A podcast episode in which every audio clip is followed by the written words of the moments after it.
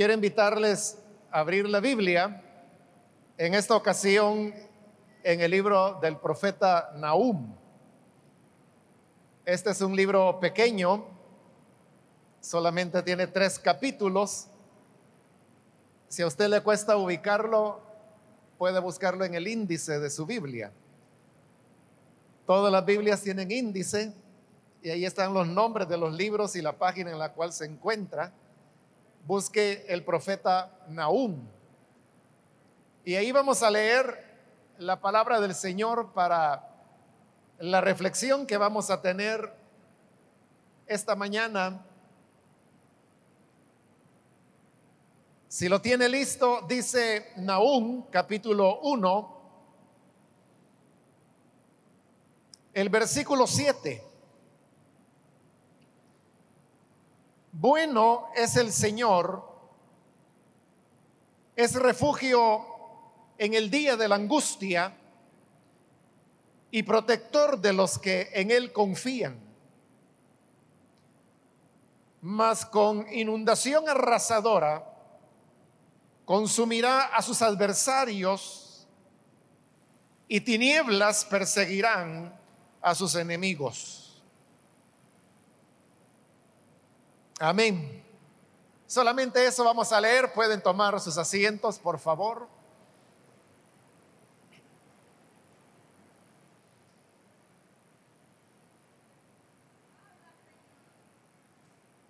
El apóstol Pablo, escribiendo su carta a los romanos, les llamaba la atención diciéndoles, mira la bondad y la severidad de Dios.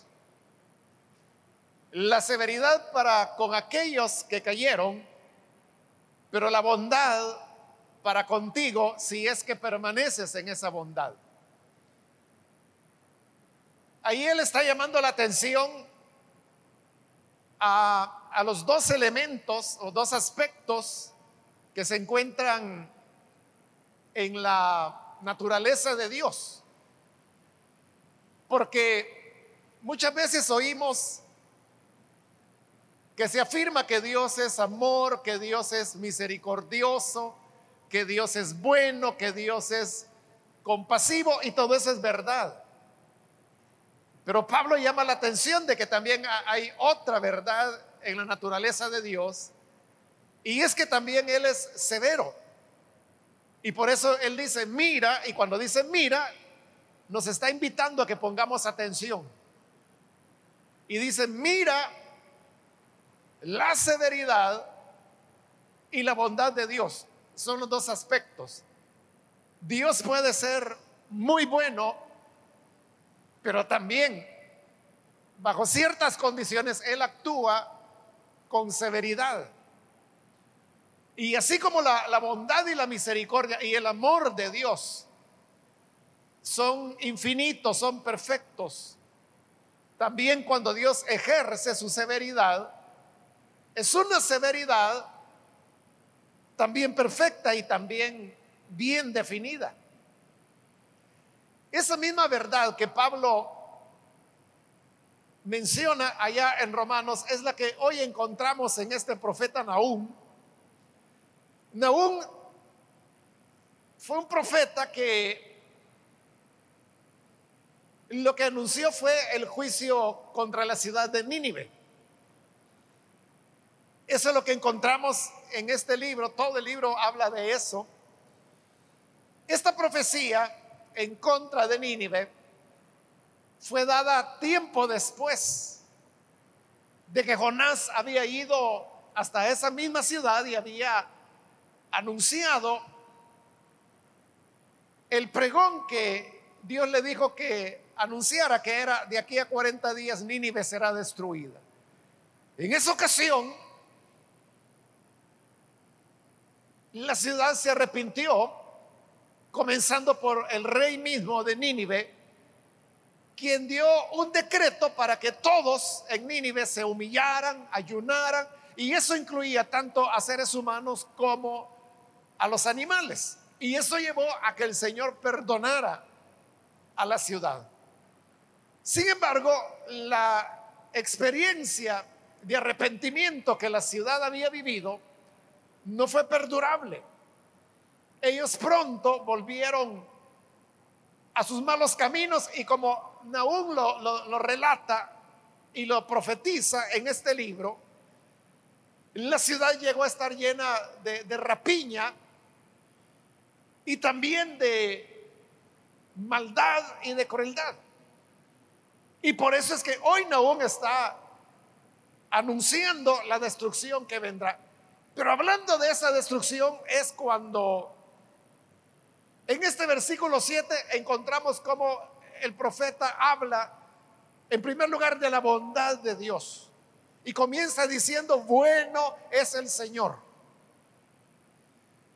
Y si alguien había experimentado esa bondad del Señor, eso que hoy Naúm está diciendo que bueno es el Señor, no había mejor testigo de esa verdad que la misma ciudad de Nínive.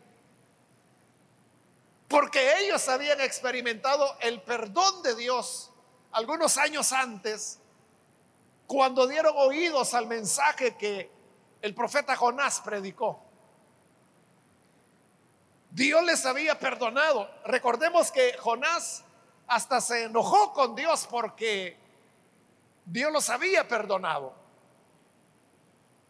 Pero el Señor mismo le dijo a Jonás, Jonás, tú te molestaste por la higuera, una higuera que se había secado y bajo la cual Jonás quería protegerse del sol. Tú te molestaste por la higuera que murió. Entonces le dijo, ¿cómo no voy a tener yo compasión de la ciudad de Nínive donde hay más de 120 mil que no saben distinguir su mano derecha de su izquierda? Y esa era una manera de hacer referencia a los niños, porque un adulto sí sabe cuál es su mano derecha y cuál es su izquierda, el niño no. Entonces era como que si Dios le dijera, ¿cómo no habría yo de tener compasión de Nínive? esa gran ciudad donde hay más de 120 mil niños y muchos animales. Dios les perdonó, la destrucción no llegó. Y por eso es que hoy que Naúm dice, bueno es el Señor, repito, Nínive era el mejor testimonio de que de verdad Dios es bueno. Su misericordia es infinita. Él no se goza en destruir al malo. Dios se alegra cuando el malo se arrepiente. Como lo dice ya en el Nuevo Testamento el Señor Jesús, hay más gozo en los cielos por un pecador que se arrepiente que por 99 justos que no necesitan arrepentirse. Se alegra más Dios con el pecador que se arrepiente que con aquellos que guardan una vida impecable. Y por eso es que ahora el profeta dice, bueno, es el Señor, es el refugio en el día de la angustia, protector de los que en Él confían. Todas las veces que nos refugiemos en Dios, dice que ahí vamos a encontrar refugio. Y lo vamos a encontrar porque bueno es el Señor. También se nos dice que es protector de los que en Él confían. Todo aquel que confía en el Señor no será avergonzado. Todo aquel que confía en el Señor Dios es su protector porque bueno es el Señor. Ese, digamos, es el, elemento del amor y de la bondad de Dios. Pero luego Naúm, igual que Pablo, habla de la severidad de Dios. Y es cuando dice, mas con inundación arrasadora consumirá a sus adversarios. Usted sabe que el agua es vital. Sin ella no podemos vivir. El agua es, es la vida del ser humano. Y cuando el agua cae en forma de lluvia, riega los campos y es lo que hace posible que los sembrados, los árboles produzcan las cosechas. Es allí de donde nosotros nos alimentamos. La lluvia también hace que crezca la hierba con la cual se alimenta el ganado y que luego también sirve para que el ser humano pueda tener leche, pueda tener carne y alimentarse. Pero cuando el agua, que es la vida del ser humano, cobra fuerza, se vuelve indetenible. Y a veces esa agua que hace que la semilla germine, el agua que alimenta a los animales del campo, el agua que nos sustenta y nos da la vida, a veces se convierte en inundación, en tormenta, en tempestad. Y cuando el agua cobra fuerza, tiene un poder destructivo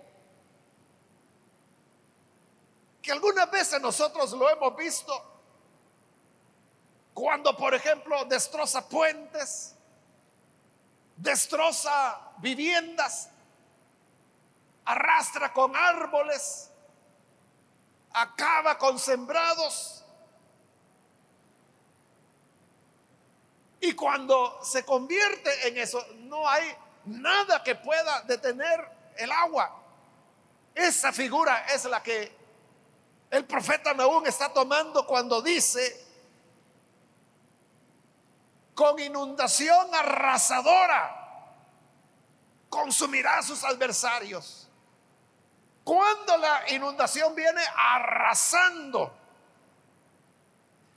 lo que las personas en el campo llaman la repunta cuando va corriendo por las quebradas, saben de que es una inundación arrasadora y que hay que salir de ahí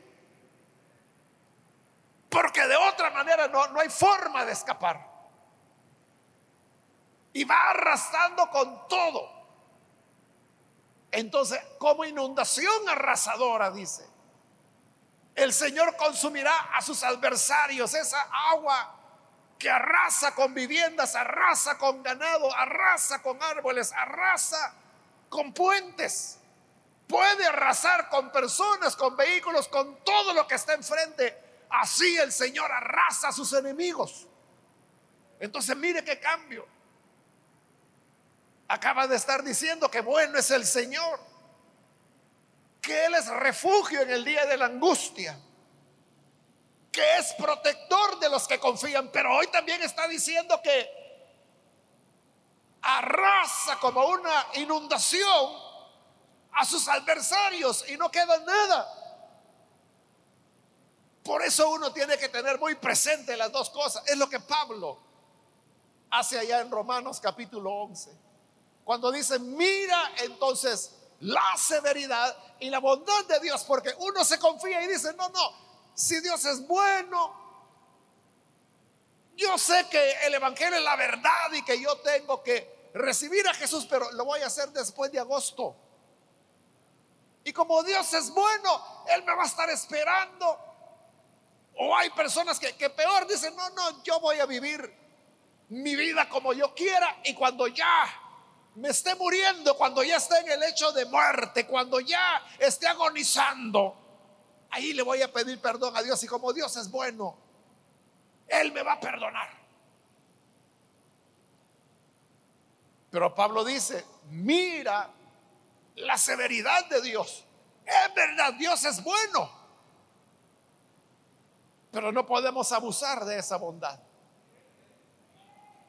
Por eso es que dice, mira la severidad y la bondad de Dios. La severidad para con aquellos que cayeron, es decir, aquellos que no tuvieron fe, aquellos que no quisieron. escuchar la voz de Dios. Fue lo que ocurrió con Nínive. Aquí está la advertencia final a través del profeta Nahum. Nínive no escuchó. Nínive fue destruida hace milenios y hasta hoy Nínive no existe. Lo que hay en el lugar de Nínive son excavaciones que han hecho los arqueólogos, los historiadores, los antropólogos, de los restos que quedan de lo que en vida fuera la ciudad de Nínive. Porque se confiaron que quizás porque Dios los había perdonado una vez, los perdonaría siempre. Y Naúl dijo, no, no, no, no es así. Como inundación arrasadora consumirá a sus adversarios y tinieblas perseguirán a sus enemigos, aquellos que se oponen al Señor, que se vuelcan en contra de Él. Dice que tinieblas los perseguirá. Nunca podrán tener la paz. Como se dice popularmente, nunca van a hallar la de ellos. Hay gente que así dice yo que nunca hallo la mía. Yo que veo que hay otros que salen adelante, veo que hay otros que tienen problemas, tienen dificultades, pero de repente salen adelante. Y yo que trabajo, trabajo, trabajo, me esfuerzo y nada, ¿qué es lo que ocurre? Es lo que Nahum está diciendo. Tinieblas perseguirán a sus enemigos. Mientras el hombre no se reconcilia con Dios. Porque mire, hay gente que esto no lo ha entendido. Hay personas que dicen, yo no voy a la iglesia, yo no soy de ninguna religión, así dice la gente, pero yo creo en Dios. Yo no hago maldades, sino que creo en Dios. Entonces la gente cree de que así puede vivir la vida. Que porque simplemente dicen, creo en Dios, creen que pueden vivir esa fe como les dé la gana. Pero esto de las iglesias, esto no es un invento de los hombres. Las iglesias no fueron inventadas por los seres humanos.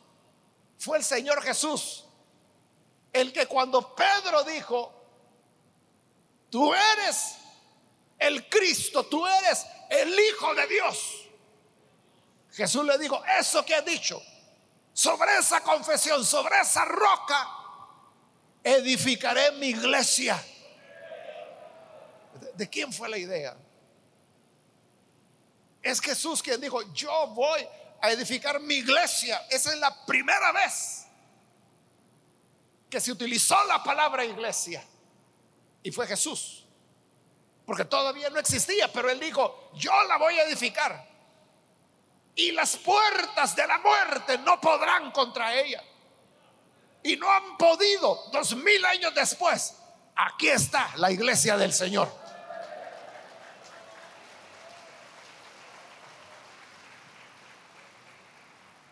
Y luego allá en Hebreos, la escritura también exhorta y dice, no dejando de congregarnos, como algunos tienen por costumbre. Eso es lo que Dios dice en su palabra.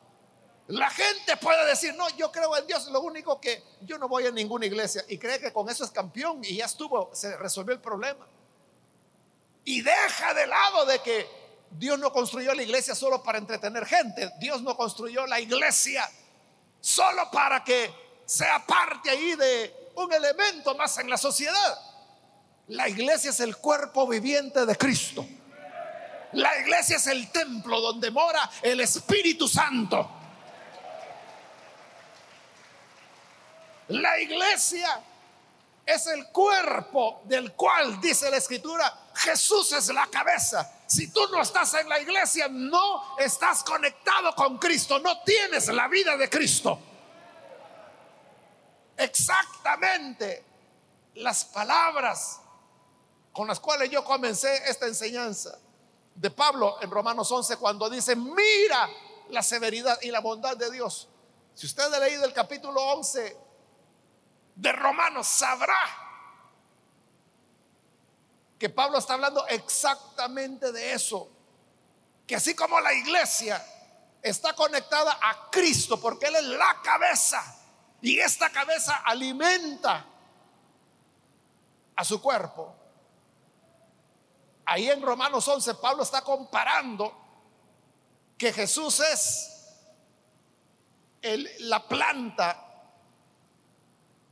de olivo y nosotros, dice, somos las ramas que Él injertó. Dice que Él arrancó las ramas naturales, que era Israel, e injertó las ramas silvestres, que éramos nosotros los gentiles. Entonces, como el Señor arrancó a Israel para plantar a los gentiles, por eso es que Pablo dice, mira la severidad y la bondad de Dios. La severidad para con Israel, que como no quiso aferrarse a Dios, lo, lo descartó. Y la bondad para contigo. Pero más adelante, unos versículos más adelante, en el mismo capítulo, él dice, ahora ten cuidado, que así como arrancó a aquellos que eran las ramas naturales, ¿cómo no te va a arrancar a ti que eres rama silvestre? Estamos hablando de esto, de estar unidos a Él. Esto de la iglesia no es simplemente de que usted sea aragán, porque de eso se trata. Es pura pereza, es pura rebeldía, es pura indiferencia a Dios. Eso de decir, no, es que yo no voy a ninguna iglesia, yo no soy de ninguna religión, es porque tú quieres vivir a tu manera.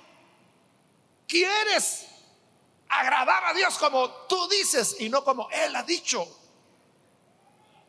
estas personas que lo hacen a su manera, como Jesús dijo, el que conmigo no recoge, desparrama. Porque hay gente, ellos mismos se han inventado palabras como la palabra contrario, ¿verdad? Y dicen, yo no voy a ninguna iglesia, pero no soy contrario, dicen. Pero que dice Jesús, si no estás recogiendo conmigo, tú estás votando lo que yo recojo. Es decir, no, no puede haber una posición intermedia que, como en la que se quiere poner la gente.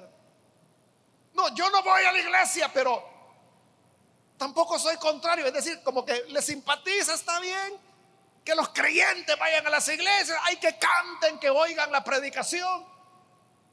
Pero yo hago lo que a mí me da la gana. Jesús digo, si no andas recogiendo conmigo, andas votando lo que yo recojo. Si no eres amigo de Dios, eres enemigo. Y si eres enemigo, es lo que está diciendo aquí Nahum. Tinieblas perseguirán a sus enemigos. Las tinieblas te van a perseguir todos los días de tu vida. Las tinieblas estarán en tu salida y en tu entrada. Cuando emprendas negocios, las tinieblas te rodearán. Cuando digas, bueno, voy a establecer una relación con el fulano o con la mengana, las tinieblas te van a rodear. En todo cuanto hagas, tinieblas le perseguirán, dice. Por eso Pablo dice, ahí están los dos aspectos. ¿Cuál quieres tú? En otra ocasión, Pablo escribió una carta a los corintios y les decía esto, hermanos, ya voy a llegar a visitarlos. Díganme, ¿cómo quieren que sea cuando llegue a visitarlos? ¿Quieren que llegue con vara? ¿O quieren que llegue amoroso? Ese es como el papá, ¿verdad? Que le llama su hijo y le dice, mira, mi hermanito me está molestando, vaya, pásamelo. Y ya se lo pasa al teléfono. Le dice, mira, ya voy a llegar. ¿Qué querés? ¿Querés que llegue a llamarte la atención? ¿O quieres que llegue a darte un abrazo? Este niño dice, no, no, no, yo no quiero que me vayas a regañar. Eso es lo que Pablo les dice a los corintios. Díganme ustedes qué quieren. Y yo le pregunto esta mañana a usted, ¿Qué quiere? ¿La severidad de Dios o la bondad de Dios? Esa bondad que Naúl anuncia diciendo, bueno es el Señor. Refugio en el día de la angustia. Protector de los que en Él confían. Refugio a los que en Él confían, pero los que en Él confían son los que llevan su vida entregada a Él. Ahí no es para pícaros, para sinvergüenzas, para gente que viene a fingir lo que no son. Para los que de verdad confían en Él y viven como Él desea, para ellos, bueno es el Señor. ¿Eso es lo que quieres? O por el contrario, como dicen aún, inundación arrasadora que consumirá a sus adversarios, tinieblas que perseguirán a sus enemigos. No vas a encontrar la paz. Todo te va a salir mal. Todo lo que tú crees que eres vivo y que estás planeando y que esto me va a salir bien, te va a ir mal tinieblas te perseguirán. Entonces, ¿qué quieres?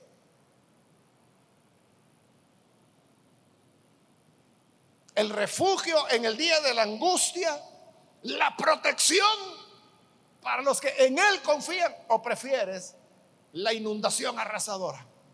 Tinieblas que te persigan todos los días. Tú lo decides. Y no es que responderás con palabras que tú, no, yo quiero que el Señor sea bueno conmigo.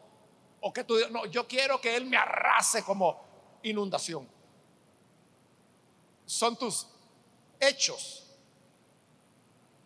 tus conductas, las que definirán si quieres lo uno o lo otro. Esta mañana tenemos la oportunidad de oír la voz de Dios y de decidirnos, yo le invito para que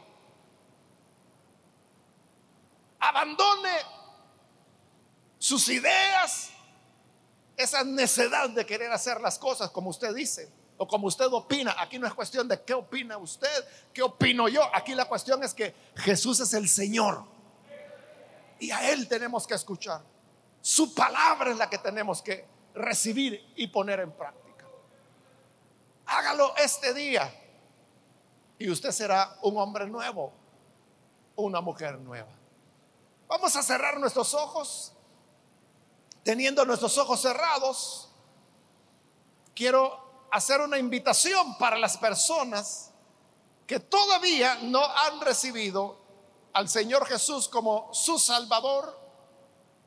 Si este es su caso, yo quiero invitarle para que hoy usted opte por la bondad del Señor.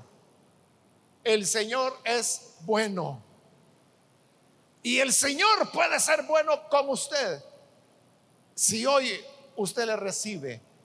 Si hay alguna persona que es primera vez que necesita recibir al Hijo de Dios, por favor puede levantar su mano en el lugar donde se encuentra. ¿Hay alguna persona? Quiero invitarle para que hoy usted pueda recibir al Hijo de Dios. Póngase en pie en el lugar donde está y de esa manera sabremos que usted quiere recibir a Jesús y vamos a orar por usted. Cualquier amigo, amiga, hoy usted ha escuchado que Dios es amor, sí, es cierto pero también es severo. No permita que la severidad venga sobre usted. ¿Quiere recibir a Jesús? Póngase en pie. Hágalo ahora. Lo que queremos es orar por usted. Pedirle al Señor que así como tuvo misericordia de Nínive la primera vez, también la tenga de todo aquel que hoy quiere arrepentirse y decirle, Señor, yo te entrego a ti mi vida. yo seguiré tus pasos, yo confiaré en ti. Y la escritura dice que Él es refugio de los que confían en Él. ¿Quiere confiar? Póngase en pie. Póngase en pie ahora. Es un momento para que oremos. Quiero invitar también si hay alguna persona que se ha alejado del Señor, pero hoy necesita reconciliarse. Bien, ahí arriba hay una persona, Dios le bendiga. Aquí adelante hay otro hombre más, Dios lo bendiga. Alguna otra persona más que necesita hoy venir. Muy bien, aquí hay otro hombre, Dios lo bendiga. Alguien más que necesita recibir la misericordia de Dios, la bondad del Señor. Póngase en pie. ¿Hay alguien más? O si usted se alejó y necesita reconciliarse, póngase en pie. Es tiempo de volver con el Señor. Es cuando la oportunidad está abierta. Necesita hacerlo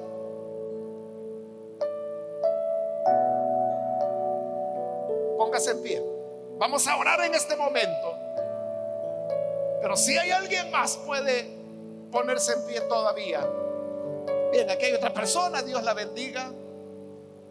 Vamos a orar en este momento.